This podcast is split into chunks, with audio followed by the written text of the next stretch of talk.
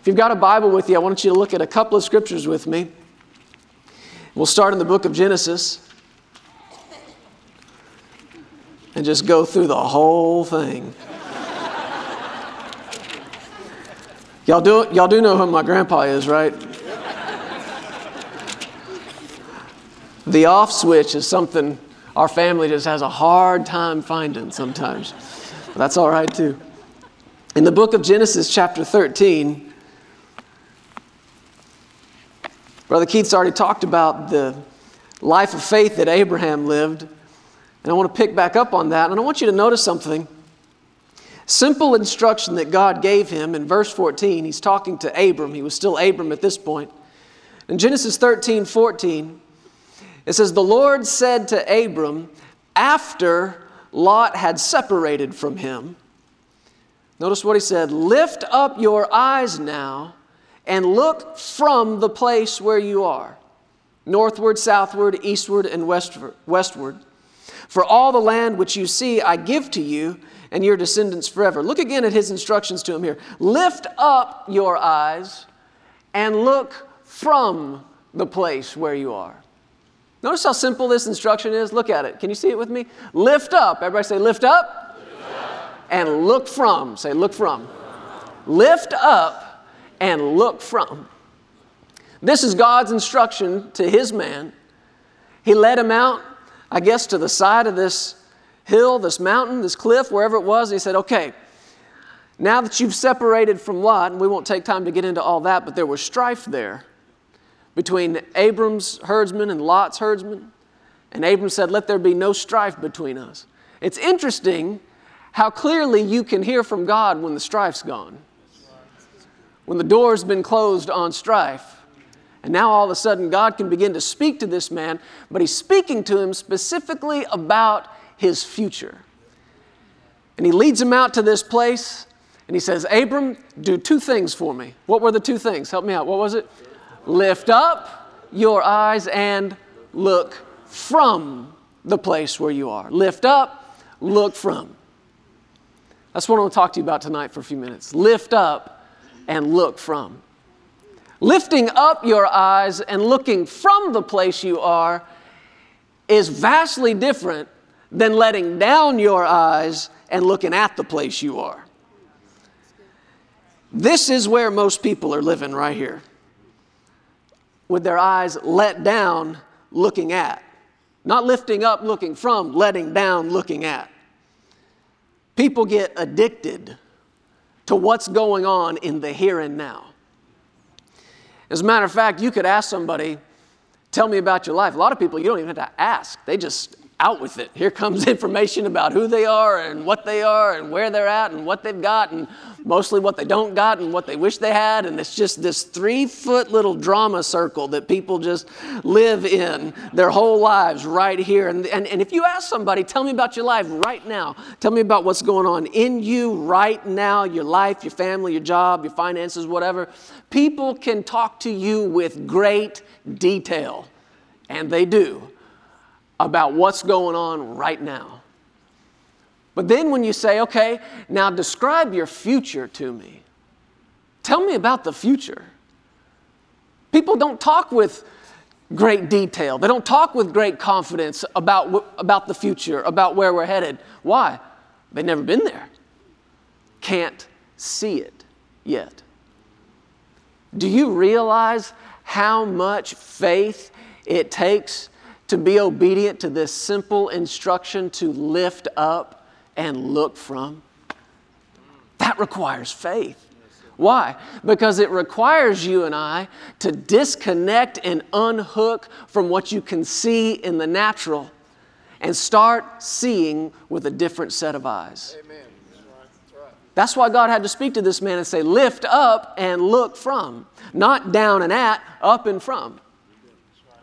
And if you don't, if you don't like where you're at right now, if you don't like the present position, the current condition, that's all right. Don't look at this place, look from this place. Lift up your eyes and look from the place where you are. It's like being up high on something somewhere and you can look at, oh, I can see my house from here. You know, when you get out above stuff, when you get out above everything that's been blocking your view and standing in your way, man, it opens up this whole new field of vision to you. Well, that's the way you and I need to be concerning our future. This is, should be one of those things that differentiate us from everybody else in the world. When, when everybody else is limited to what they can talk about with great certainty, being the here and now, you and I ought to be able to talk about with confidence and certainty our future.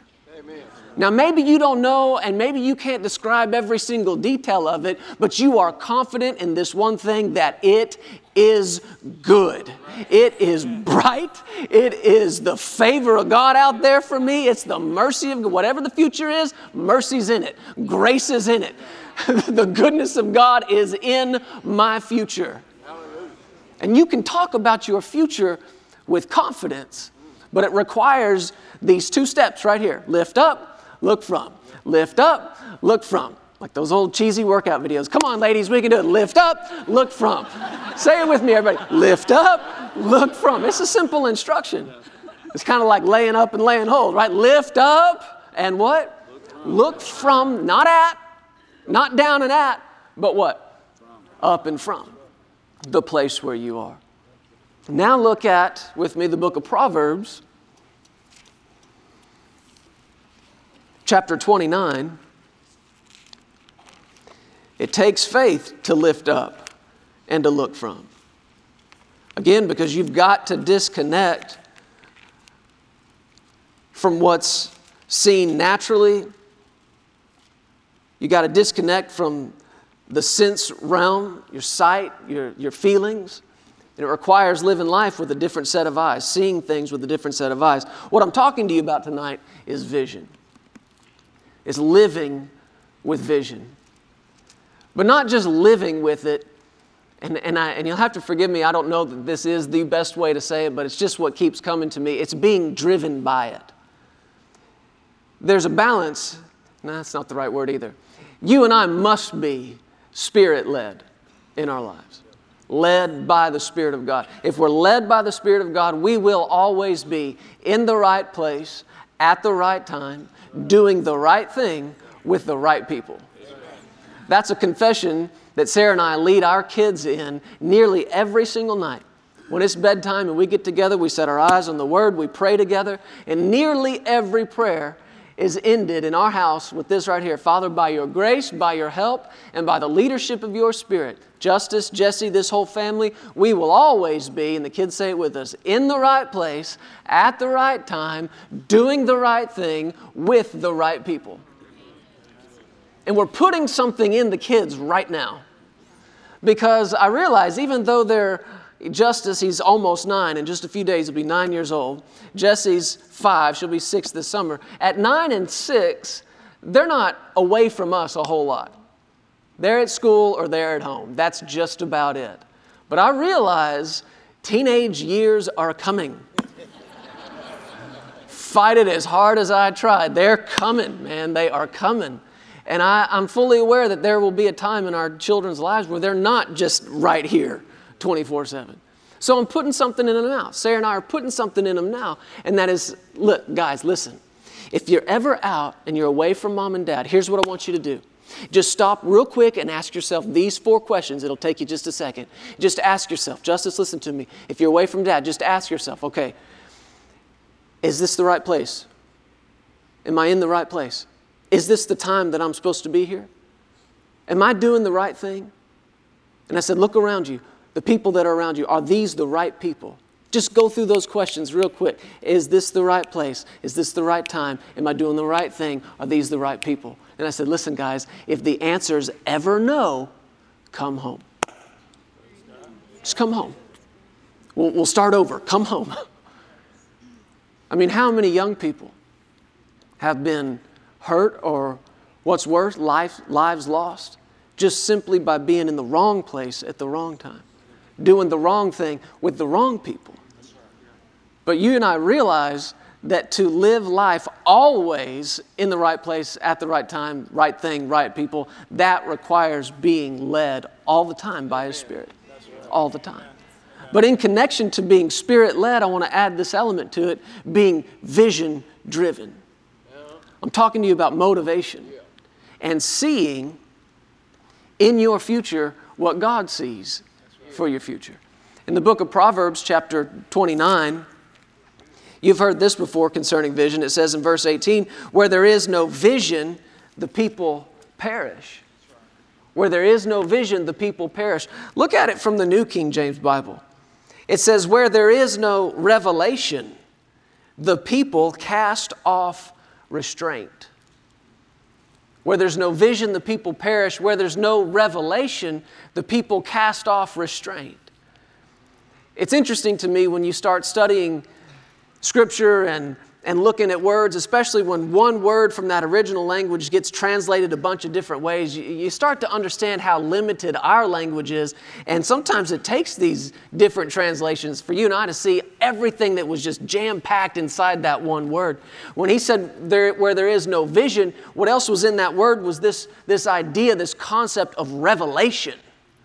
What is revelation? It's the light coming on, it's the cover coming off. It's you and I seeing what was there all along. Amen.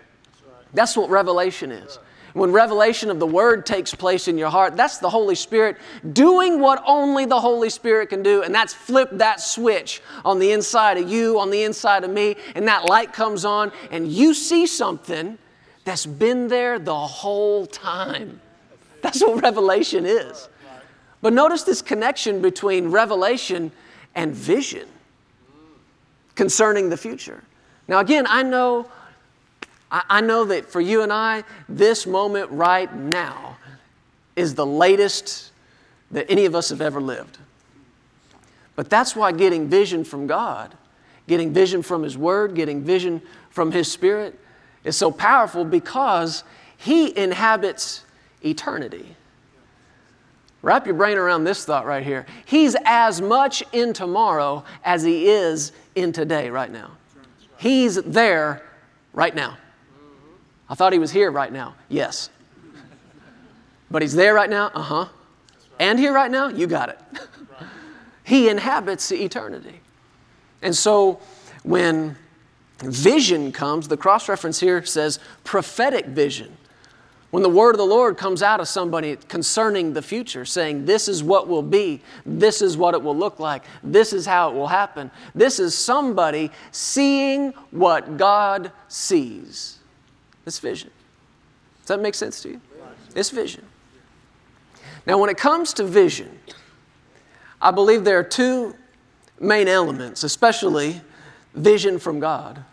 Two main things we have to look at. Number one, understanding that vision from God is you seeing what He sees. I know the Lord helped me see this one time really clearly. Sarah and I had taken the kids to Sarasota for, um, I guess it was a Greater Faith Conference. We were down there in February one year. This has been several years ago. And we attended church. We went to the conference Monday through Friday, but no service Saturday. So we decided we're going to make the drive from Sarasota, the two hour drive up to Orlando, and go to the Magic Kingdom. Anybody ever been to the Magic Kingdom before? And it's truly a truly a magical place, isn't it?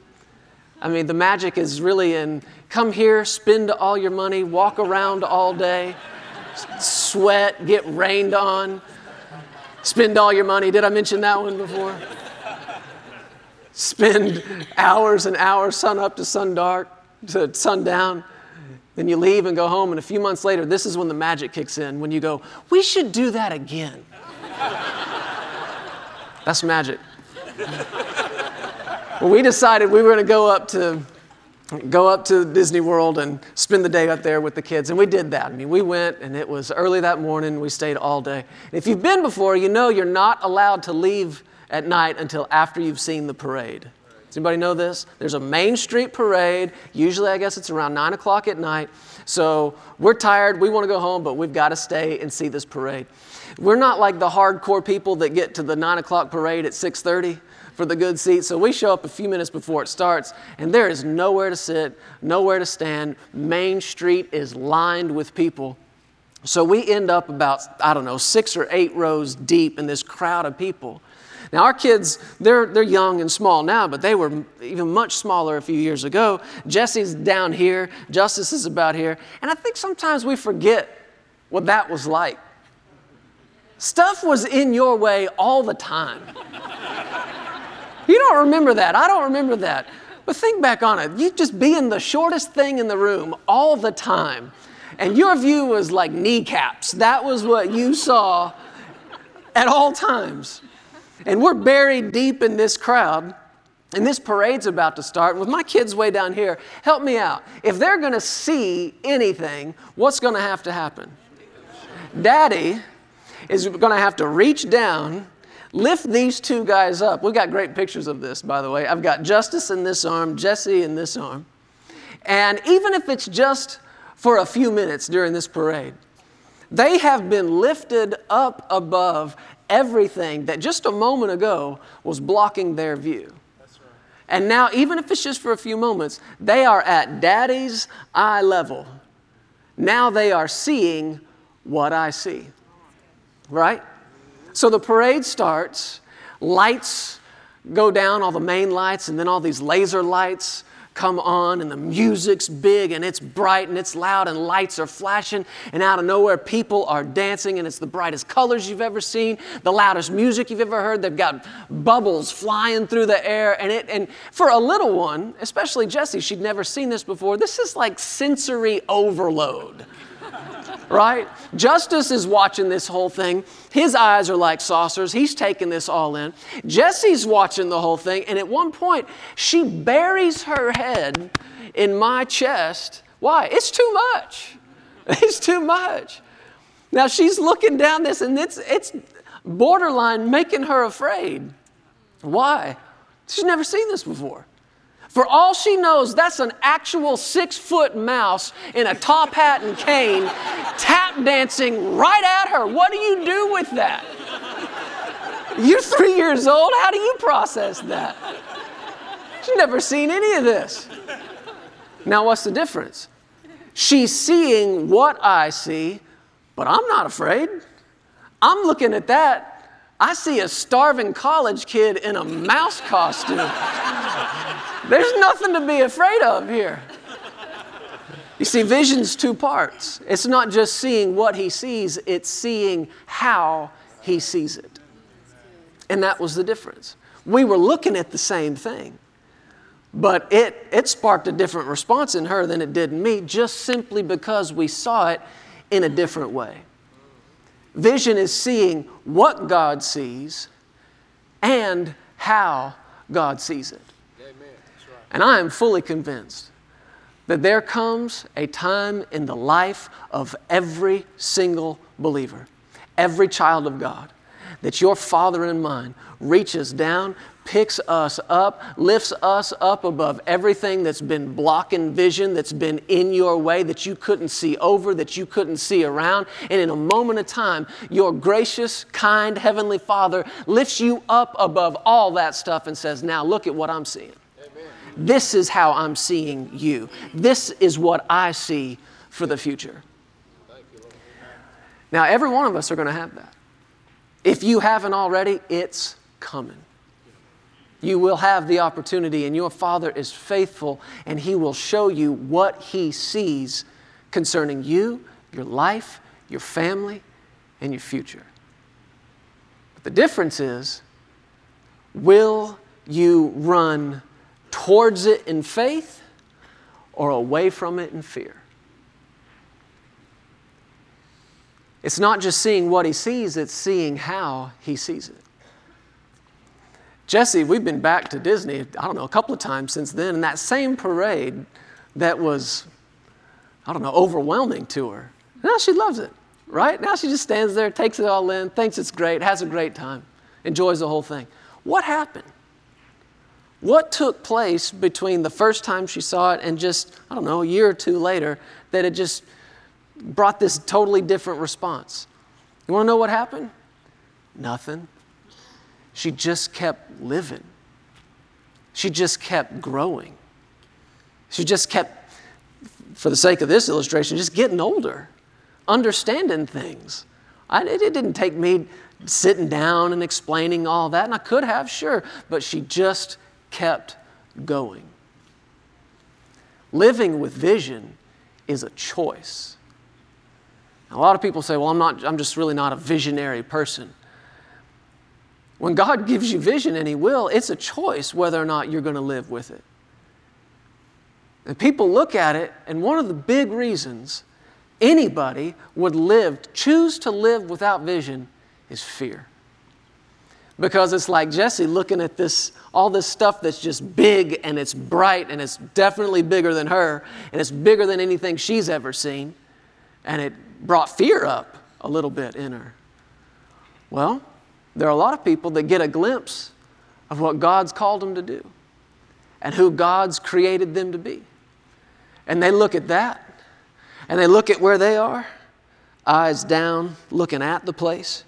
Then they look at that and then back down here and they think, how in the world am I ever going to get from here to there? How am I going to get from this to that? And they look they look at the vision and it just looks too expansive. It just looks too expensive. And they make the choice to live without vision because of how much it seemingly costs. But do you want to know where the highest cost is? The highest price is paid in living without it. That's a higher price. Without vision, people perish. But I like this translation without vision, without revelation, people cast off restraint. That's an interesting translation of that, isn't it? They cast off restraint. I want you to think about it in these terms vision will create boundaries for you and I to live in.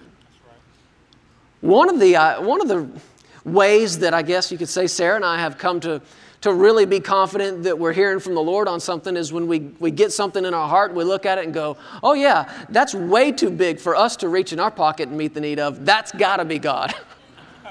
that's, that's a really good indicator you're hearing from Him. But one of the reasons people run from vision instead of to it is because vision creates a need. See, we've got it in our head, I think, somehow, that we were pressing towards this place where there was no more need. But if you got no more need, then you've got no more vision. Vision creates need. Vision creates a need, and almost every time, if not every time, the need it creates is far bigger than what you or I have the ability to reach into our pocket or our account and meet the need of. So that need is going to require faith in the one who supplies the need according to his riches and glory. But that's a big reason people live without it. One of the key indicators, I believe, that you're hearing from God and getting a glimpse of the vision is that you begin to see the boundaries that He's called you to live within. Right. Now, when I say this word boundaries, I do not want you to think limitation.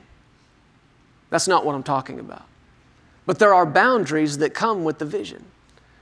When God spoke to Joshua after Moses had died, in Joshua chapter 1, he said to him, Moses, my servant, is dead. That's quite a bedside manner, isn't it? Moses, my servant, is dead. You're up. And he told him, he said, You're going to take these people, you're going to lead them. He made a promise to him, I guess, in verse 5. It's one that we love, man. You know this promise? Every place that the sole of your foot will tread, I've given you. That's a big promise. And as people who are word people, promise people, faith people, man, we like that one and we just want to start stomping on everything and I'll take that and I'll take neighbor's car. And, you know, you just walking all over everything. Sole of my foot, baby. I'm going to tread here and this is mine. But you go back and you look at what God said to Joshua. He said, Every place the sole of your foot will tread, I've given you.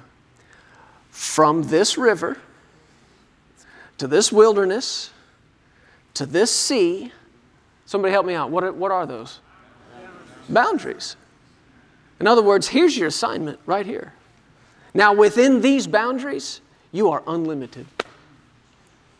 You, you and I are unlimited. The amount of success and the amount of prosperity and the amount of abundant life that we can enjoy inside those boundaries, we are unlimited. You want to experience real limitation? Get outside those boundaries. Get outside of the place where the vision's telling you to go, outside of the call, outside of the grace, outside of the anointing. This is where limitation exists. Within the boundaries created by a vision from God, there is unlimited prosperity available to us. We've got to learn to identify where these boundaries are. So, some of what's been happening in our lives, I feel like the Lord for the last 10 years has been showing us what He sees. And it has taken, I would say, this long for us to begin to see not only what He sees, but how He sees it. And He has been lifting up our eyes, and we have been looking from the place where we were. That's what the scripture calls him. The psalmist said, You are the glory and the lifter of my head. I lift up my eyes to the mountains. Where does my help come from? And this has been happening in our lives, I would say, for the last 10 years. And, and Sarah's going to come in just a minute, but I want you just to jump in, babe. The, the, I got to tell you guys, this is the first time we've shared some of these things publicly like this. So believe with me that it all comes out right. And, and if I miss something, I want you to jump in, and whatever's on your heart, just run up here and I want you to say it. But the night before Thanksgiving, 2009, it's almost 10 years ago, she and I were, at that time, youth pastors serving my parents, George and Terri Pearsons at Eagle Mountain International Church. Uh, I'd been youth pastoring for like four years when we met and got married. And then she moved to Texas after we got married, and we youth pastored together for a couple of years. And uh, I think it was that time, uh, maybe just before that, we had transitioned out of youth pastoring together, and then we began traveling as representatives of my grandparents for Kenneth Copeland Ministries, going to minister in other churches. We were on their staff for a while. But laying in bed on the night before Thanksgiving, 2009, the room was dark, and she and I are just laying there, staring up at the ceiling. And we just started talking. And the only way I know to describe it is at one point in the conversation, it quit being Sarah talking to Jeremy, and it began being Jesus speaking to me through her. And then I would open my mouth and it was Jesus speaking to her through me. Husbands, wives, we got to have these moments. And we have to have the, the spiritual wherewithal to recognize this is Jesus talking to me now. My wife is opening her mouth and words are coming out of her mouth, but these are coming out of the heart of God. This is Jesus speaking to me through her, or Jesus speaking through, me to her. And that's what was happening that night in the room. And we just started dreaming out loud. And we started talking about things I wasn't even quite sure I was allowed to think about. I mean, I'd been serving my family. And to be quite honest with you, that's kind of what I thought I was going to do for a long time, at least the foreseeable future. I had no thoughts about stepping out or doing something on our own. But this conversation, it wasn't born out of any kind of frustration. It wasn't born out of any kind of discontentment. It was just Sarah and I talking to each other, and all of a sudden, the Holy Spirit begins speaking through us, and we start dreaming. We start dreaming about the future, that place we'd never been before. And without realizing it, we were not looking at the place we were, we were looking from the place we were and started seeing things out in front of us. And we started talking about having our own, our own ministry, our own people, people to, to do life with and serve God with. We started talking about having land, a lot of land, maybe up in the mountains or something like that, and having a place almost like a ranch where we could bring people in and minister to ministers and help them get refreshed and strengthened and pour the word into people. And this, this vision just starts coming out of us, and, and it got real, and it got more real, and it got more real. And by September, September of 2010, earlier that year, she and I had gone to my grandparents and we said, The Lord's talking to us about stepping out into our own ministry. We submit this to you guys. Pray over this with us. They said, This is good. This is God. They prayed over it with us. And by September of that year, we took our first step into Pearsons Ministries International. And uh, Justice, our firstborn, he was about three months old at the time. So that's what you do, right? You have a baby, quit your job. Makes, makes great sense. And uh, we took that step. September 1st, 2010, we stepped into our own ministry. And that, that vision would come back up every now and then. That desire to be up in the mountains or something like that and have a place of our own. And we were just working out of our house at the time, and our entire staff, one person, she worked out of her house. And then the Lord would add to us uh, people here and there over the next several years. And, and um, there was a time shortly before Jesse, our daughter, was born, six, seven years ago, uh, that we thought we were getting really close to making that step, making that move. As a matter of fact, we'd gone back and forth to Colorado, I don't know how many times. I'd say half a dozen times or so in 2000, 2009, 2010, 2011 we thought it was coming, man. I mean, we were going up, we were looking at places, we were looking at land, we were looking at houses, we were looking at property. And one of the last times we were up there, after looking at something we really liked, we got back to the house that night, and uh, Sarah said, I feel like the Lord's saying, Go home. It's not time. And I knew she was right. Go home, continue to get the ministry established, and almost like we'll talk about this later. So we did. Just before Jesse was born in 2013, we just went home, moved into a house. The ministry began to grow. The Lord's helping us. Um, a couple of years later, we found a building there just outside of Fort Worth where we, we paid for that. The Lord enabled us to pay cash for that. It was just a warehouse, just an empty warehouse. And Sarah designed this beautiful office and this loft style place, and we began shooting our television broadcast there and launched that and just, just doing what the Lord had, we believed He instructed us to do.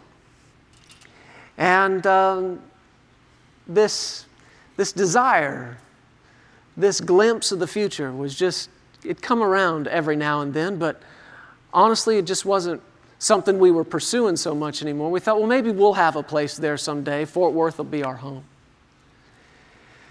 And just towards the end of last year, we were here in Branson for the Week of Increase meeting. And jump in here, baby, anytime you want to. Uh, we were getting ready at Sarah's mom and dad's house one night before service. And I want you to come. I want you to come tell this part, how the Lord did it. Can I say right here? Yes. Okay. Please. We were getting ready for church that night, and um, I heard the Lord speak to me really clearly on the inside of my heart. I heard, after church, they're going to sit you by Miss Moore uh, for dinner, the ministers, and whatever she says to you is very important. I thought, well, that is very out of the ordinary. I wasn't expecting it, and that's how usually I know it's God when it's I'm not expecting it. So um, we went to the dinner that night. Sure enough, we walk up and sat us right by Miss Moore, and um, of course, she always is going to be completely led by the Holy Ghost and tell you exactly what you need to hear. and um, so that night, we just sat there and uh, she, we talked about some things, and then I don't know, it just came out of my spirit to ask her. it felt like out of nowhere. Um, she may have thought it was pretty random, but I guess it was burning in my heart. For about three months earlier, I could not stop thinking about pastoring. And um, I kept sensing every time we'd get up to teach a, a different anointing. And um, I'm probably going to cry about it because it's really special. They're getting the tissues ready. Yeah. um, I can't really explain it, but it is just so special and so different than anything. Um, and man, when you love the anointing, you love the anointing. and you, when it comes on you and you can recognize it, you recognize it when it, you recognize when it changes. Um, it's just a special, special, wonderful, honorable, reverent thing. And I started to experience it differently. And um, so I just asked her that night, I said, Do you see us pastoring? And uh, as, as, quick as I said it, she said yes. and, um, you know, years ago, years before that, I'd always had this dream of having the church, having a church. And um, I think the cry of my heart was always Psalm 63, like David, where he said, I'm holding it together up here, guys. where he said, I have looked for you in your sanctuary to see your power and your glory.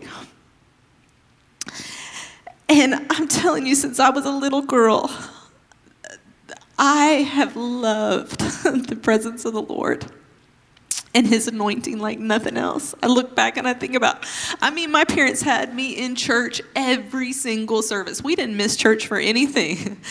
And I remember being a little girl and there were services going on night after night. Maybe our church was having a revival or there's having these times in the presence of the Lord. I remember falling asleep under the pews. I remember the, song, the songs that were sung. I remember the presence singing songs like Jesus, Jesus, Jesus. There's just something about that name. And the presence of God filling up the room, songs like that over and over, and just falling in love with the anointing. And uh, it was, there was something about being in church to me that nothing else could ever satisfy like it. And I have just felt like for years and years and years that that church was coming, and um, I was hungry for it. And I, I um, oh, when I asked her, she confirmed it, and she said, it, It's time. You guys need to get on with it. You need to go find it. And you need to get after it.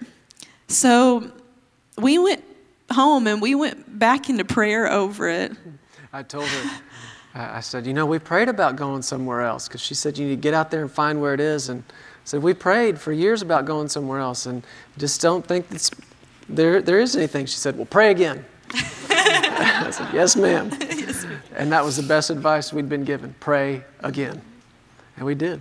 I think when we got home, we realized we think that we're looking in the wrong place, maybe even the wrong state. We thought maybe we could do it where we were, but we couldn't get a witness on it for, for a very long time.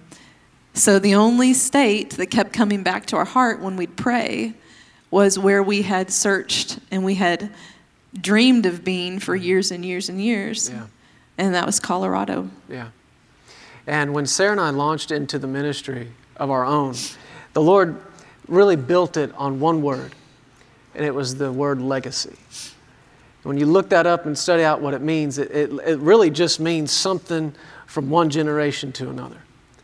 And we have sensed a call and an assignment and a responsibility for as long as we've been married and as long as we've been in ministry to take what we've been given and minister to our generation with it, serve our generation with the Word of God and teach them how to live by faith.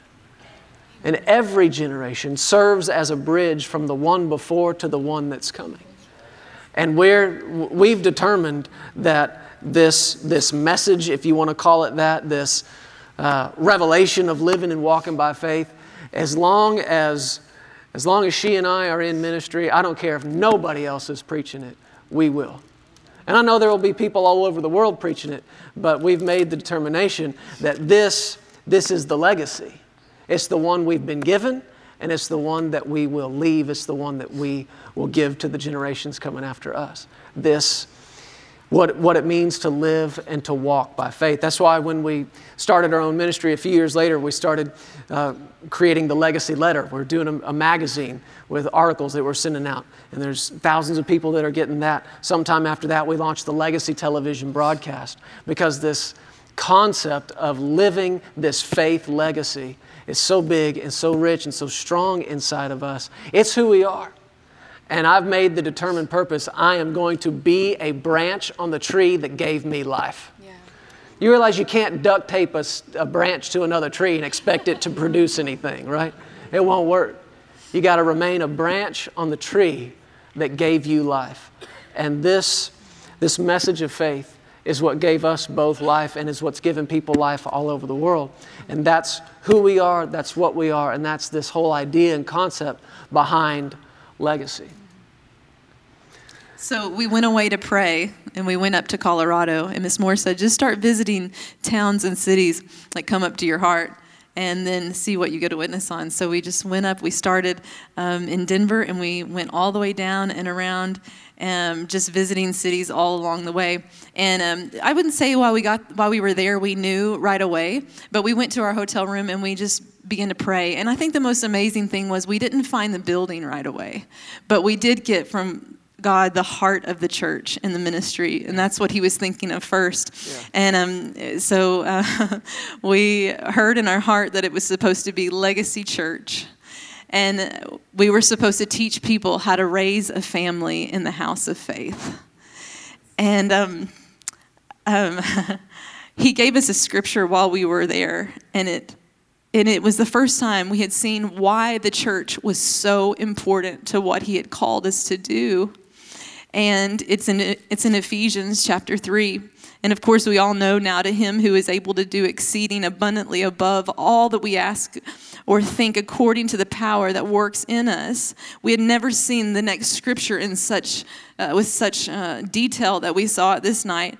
It says, To him be glory in the church by Christ Jesus to all generations forever and ever. And we realized that the only the way that we could give Jesus the most glory was in the church. And so we knew that we were supposed to have Legacy Church. And uh, the Lord really set us up just just after we were here in October and we had that meal with Miss Phyllis, we went home and started praying about it. And I'm telling you, days, just, just a couple of weeks after that, some friends of ours came to visit and shoot some television broadcasts with us. They're in ministry and they're from Colorado Springs. And uh, we were just sitting there talking, and he starts telling me about this building that's for sale up there.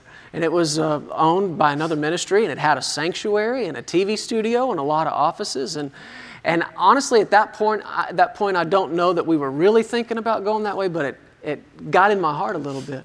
So we went and visited that building after the Lord started directing us in that direction, and, and it, it seemed like maybe it could work. And, and Sarah would ask me, Do you feel like this is our building? Is the Lord saying this is ours? And I'd say, You know what? I, I don't know I can say that. I, I have it in my heart just to see it through. Just walk it out and see where it goes. And so we did. We went and visited it a couple times. It was a big building, man. Big building on a little bit of acreage right down in the city, kind of surrounded by other buildings and stuff. But you know what? We got to the end of it, and it just didn't seem all the way right. And so we made the decision we're going to walk away from that. And we, we won't rule it out, but we won't wait around. And so we, we put that on the shelf, and she and I, we made this decision when we kind of had to rule that out, and it seemed like we were starting over. This was back in February this year. We said, We're going to sit down in this living room. We pulled two chairs up by the fire, it was cold, and we sat down and we stayed in those chairs for three days. Now, you know, we got up and down, but for the most part, we stayed right there next to that fire with our Bibles, and we prayed, and we talked, and we praised, and we worshiped until we felt like we began hearing from the Lord about the next step. And I had, I had seen something online a few days before that uh, that didn't really stand out to me too much. But then when we were sitting there praying, I felt like, well, I'm going to show it to Sarah, see what she thinks about it. I said, you know, I saw this the other day. I don't really think it's much of anything. I showed it to her, read the description to her. She got so excited about it when she got excited, I got excited. I thought, wait a second, she's right. This is something. And we started looking at it, and this was a place on the listing. Check this out 71 acres right on the highway. Does that sound familiar to anybody else? 71 acres right on the highway. And on that acreage was a 30,000 square foot facility uh, just about 15 minutes outside of Colorado Springs. If you're familiar with the area, it's just about another eight or 10 minutes or so to Woodland Park, Colorado, right there on Highway 24. And this property is right there on that highway with the acreage, the big building uh, that's got uh, room for offices and children's church and, and a big gymnasium we can convert to a sanctuary. In addition to that, is nine cabins that goes all the way back to laying in bed 10 years ago, going, I wish we had a place where we could bring people in and minister to them and bring their families in and bring their staff and their team and this vision that the Lord had created over these years. And I'm telling you, the Spirit of God got so big in us about it. We got so excited. Uh, we had just located a real estate agent uh, a couple of days before that, called her and said, Hey, would you go check this out? She called us back. She called Sarah and she said, This place is a gold mine. And they're not asking the right price for it, is what she said. She said it's worth a lot more than what they're asking. And it we, was one of the last commercial buildings left in the mountains and um, also some of the it, land is very scarce there. We negotiated two more 80 acre parcels 40. and oh sorry 40 acre par- parcels into it that that backs up to thousands of acres of national forest. So we're completely landlocked, and no one can get on our property. I mean, it's it's going to be a a really secure, awesome. So it's thing. 151 total acres. It's in the mountains on the highway, if you can imagine that. And man, we got excited about it when we saw it. And this was just looking at it online. So we, we talked to the Lord about it and it seemed peaceful. Put in an offer. We'd never been there, we never looked at it. But we put in an offer and uh, we made our way up there. We were ministering in the area just a few weeks later, a week or so later. And while we we're up there, we went and looked at it. It seemed really good to us. And um, all that to say, they have accepted our offer. And right now we have under contract 151 acres, a 30,000 square foot facility, nine cabins, and things are moving along. Now, it's not all done all the way yet, but things are moving along very nicely. And I thought you might like to see it.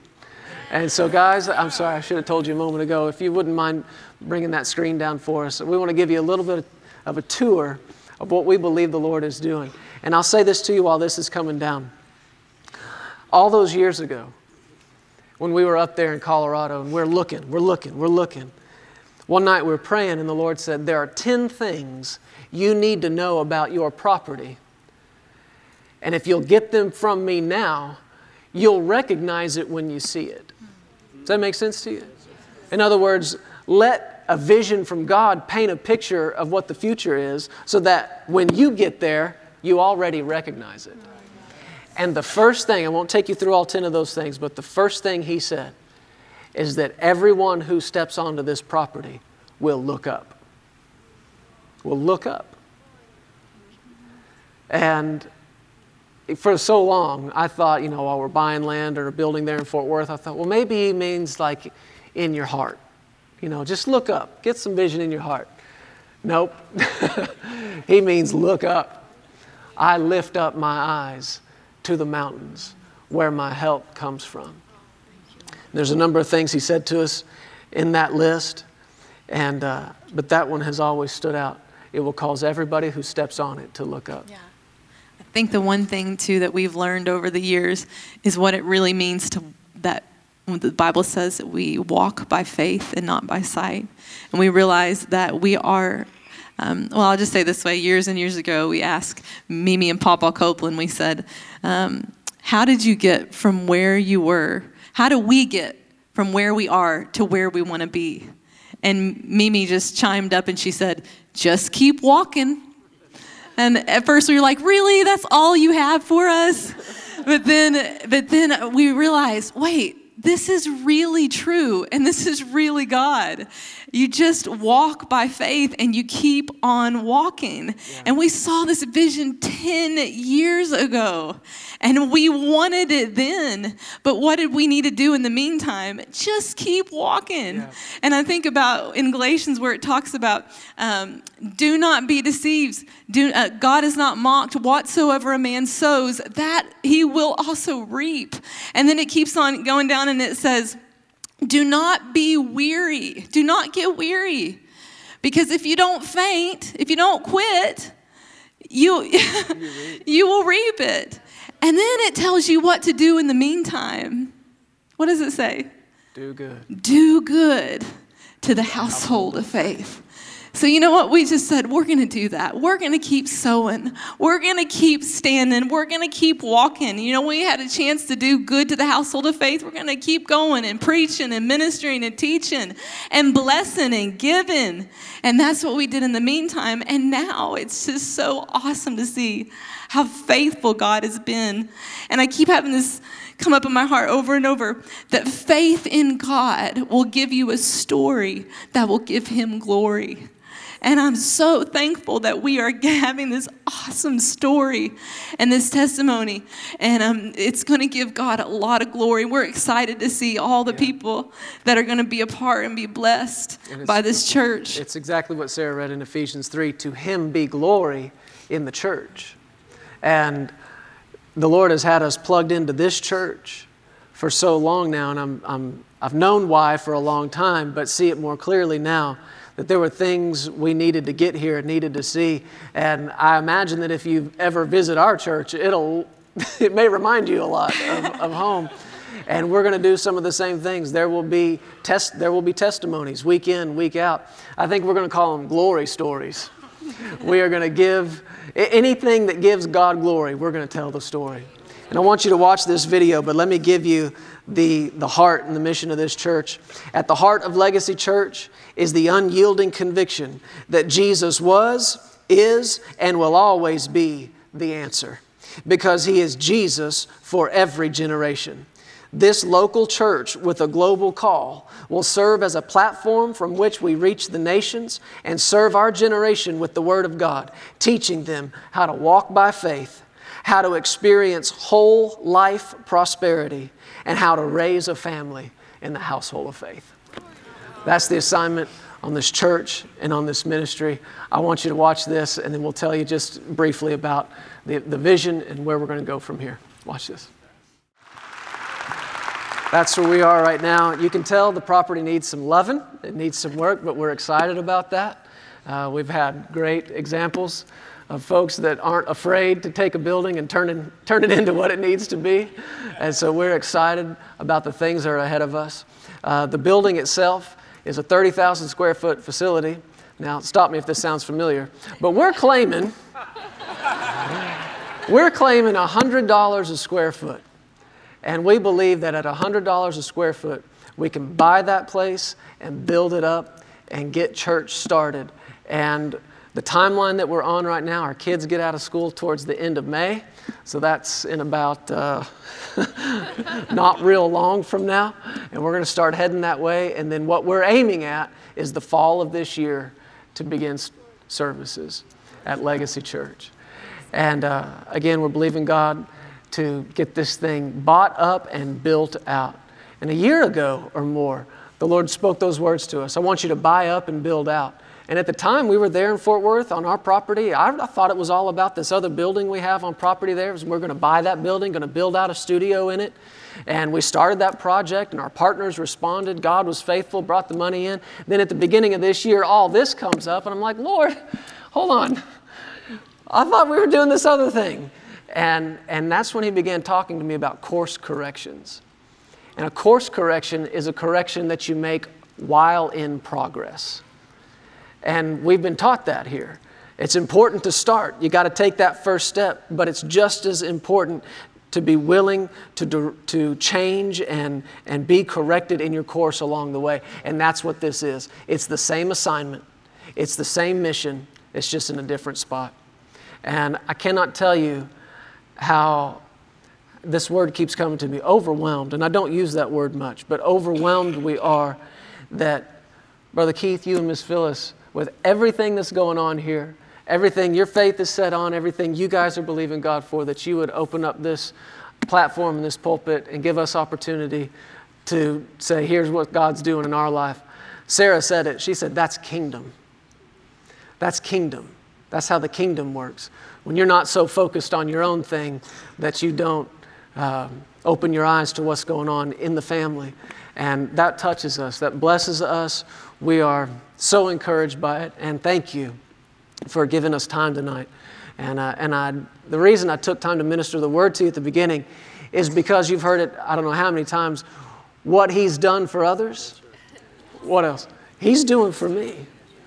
And greater things than these shall we see. And all the glory will be to our good God. And Sarah and I have been in this congregation she from the before the time we got married, me right after, and I don't know how many times we have said we're getting our buildings, our lands, our houses, our vehicles, our equipment. It's just a thing we say around the house. It's one of the first things our kids said when they started talking.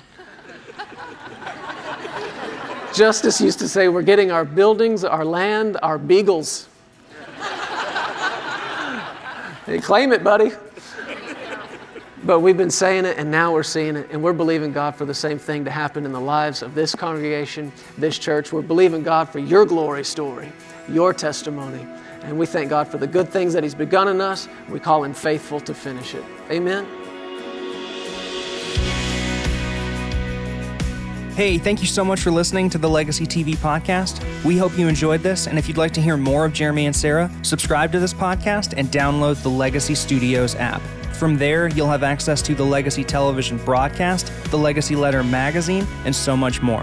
You can also visit pearsonsministries.com to contact us directly and find out how you can get involved with everything that's happening here at Legacy Studios. Be blessed today. We love you. Remember, you are always welcome here in the House of Faith.